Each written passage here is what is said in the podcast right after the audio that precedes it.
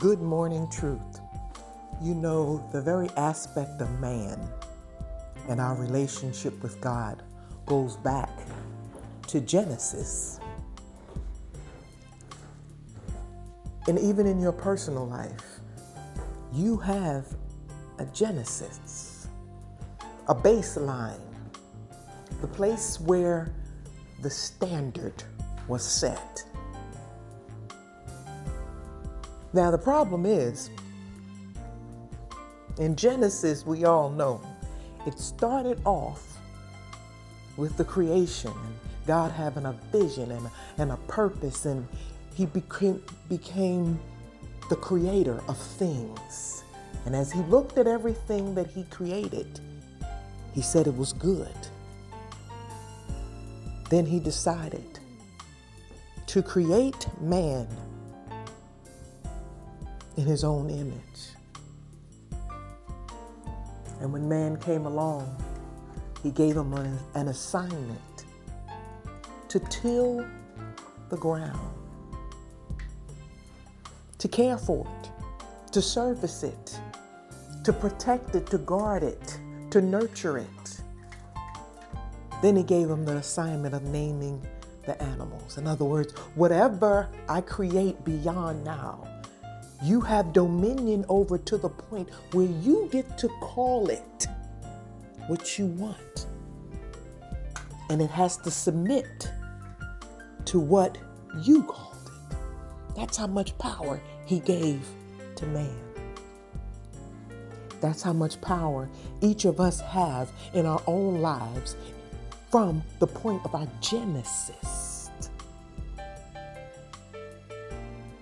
Genesis is very powerful when you really break down what it means. Genesis is your beginning, your baseline, the bare minimum,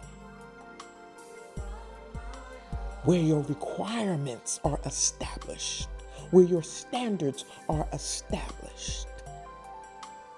Some of us find ourselves in relationships that go absolutely off the rails. Why? Because of the genesis of the relationship, the baseline, the beginning, the start.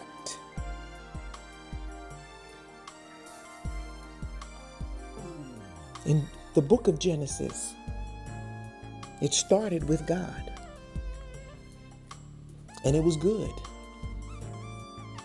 But something came along, man and derailed what was good. I'm asking you to look at your Genesis today. A lot of the problems that we have in our lives, be it relationships, money, business,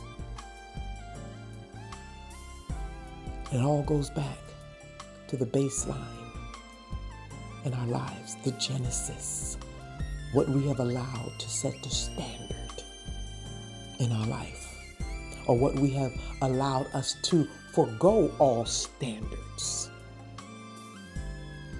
that have been set for us by God. See, because God set standards, and He wasn't secretive about sharing them with Adam. Adam just chose to not abide by the standard. Genesis. You know, Eden, the definition of Eden is godly beauty, which is what God wants us to live in, just like He put Adam and Eve in the Garden of Eden in His beauty. But it was their disobedience they made him evict them from his beauty. Because the one thing about God is he's not wishy washy, he's not sometime, he's not inconsistent. You will not be disobedient to his word and bask and live in his beauty. He will release you and let you experience the ugliness outside of the confines of his beauty.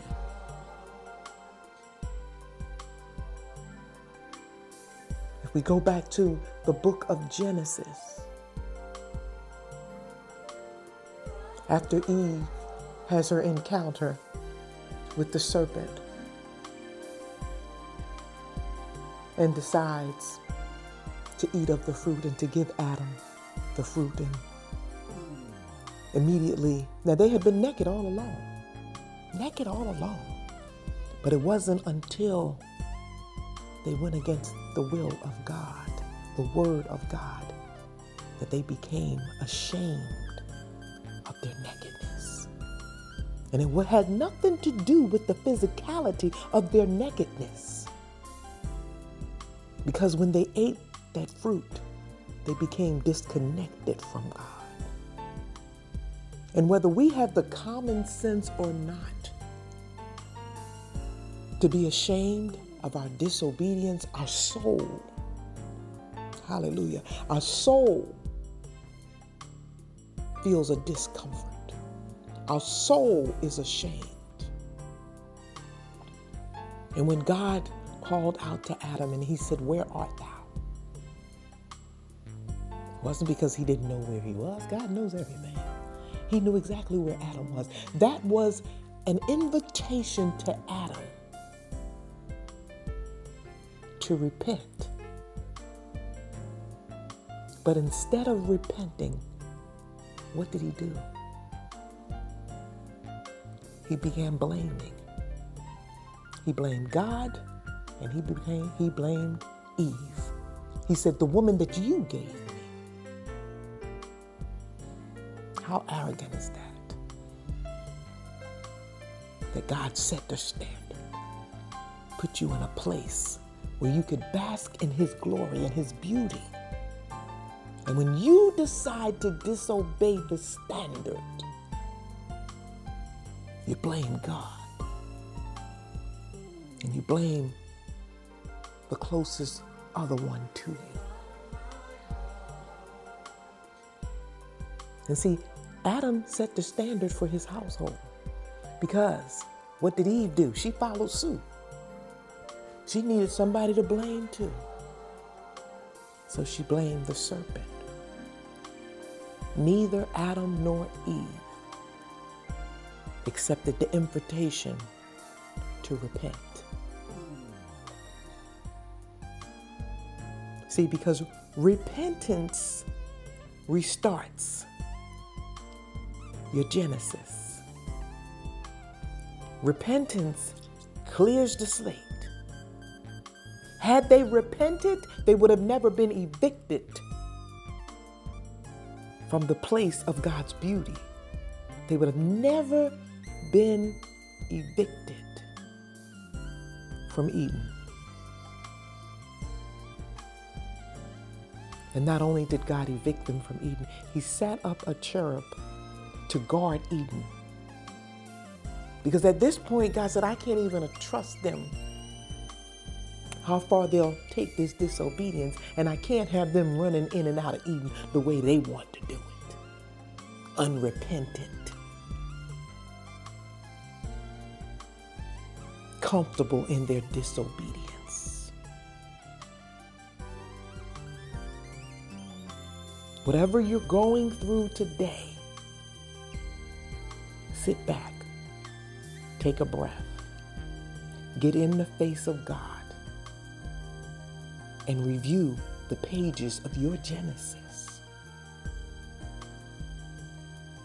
to find out where you went wrong, where you dropped the ball, where you turned from God.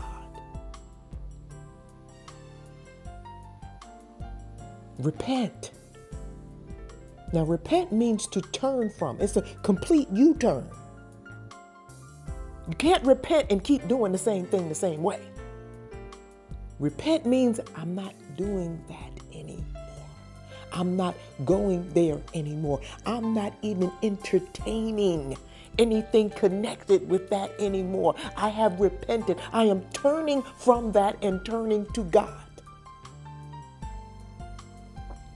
As you review the pages of your Genesis,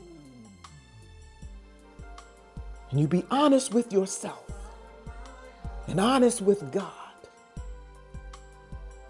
repent And then ask God, where would you like for me to go? What is your will? See, because we do a whole lot of focusing on what we want, our goals, where we want to go, what we want to do, how we want to do it, and how long we want to do it. Nobody ever prays anymore and say, if thy will be done. Let your will be done in my life, God. Change the pages of your Genesis. Remember, when you start your day with truth, blessings throughout the remainder of the day is inevitable. Listen, Eden is kingdom. and Eden mindset is a kingdom mindset. Let me hear ya. Where my Eden citizens at? Where my Eden Let me see you do your hands like this. Come on, let me hear you, let me hear you. Put your hands together like this. Come on. Here we go. When God made man, He made a spirit. It was His plan that we live blessed. The tempter came. We were distracted. The tempter came.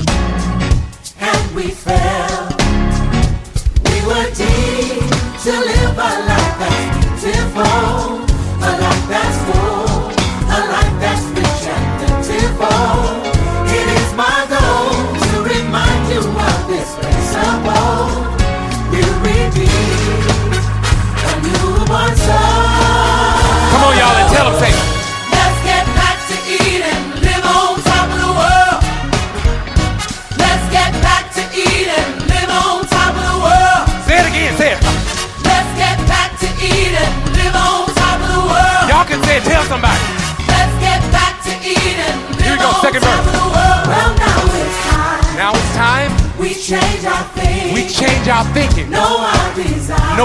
Design and our Father's plan. and our Father's plan. Oh yes, it's time. Oh, yes, it's time. We get back to King. We get back to kingdom. Now is the time. Now is the time We take our stand. we take our stand.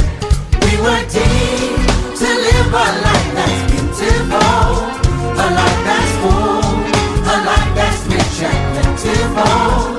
It is my goal to remind you of this principle. We're redeemed, a newborn soul. Where my Eden citizens at? Let me hear you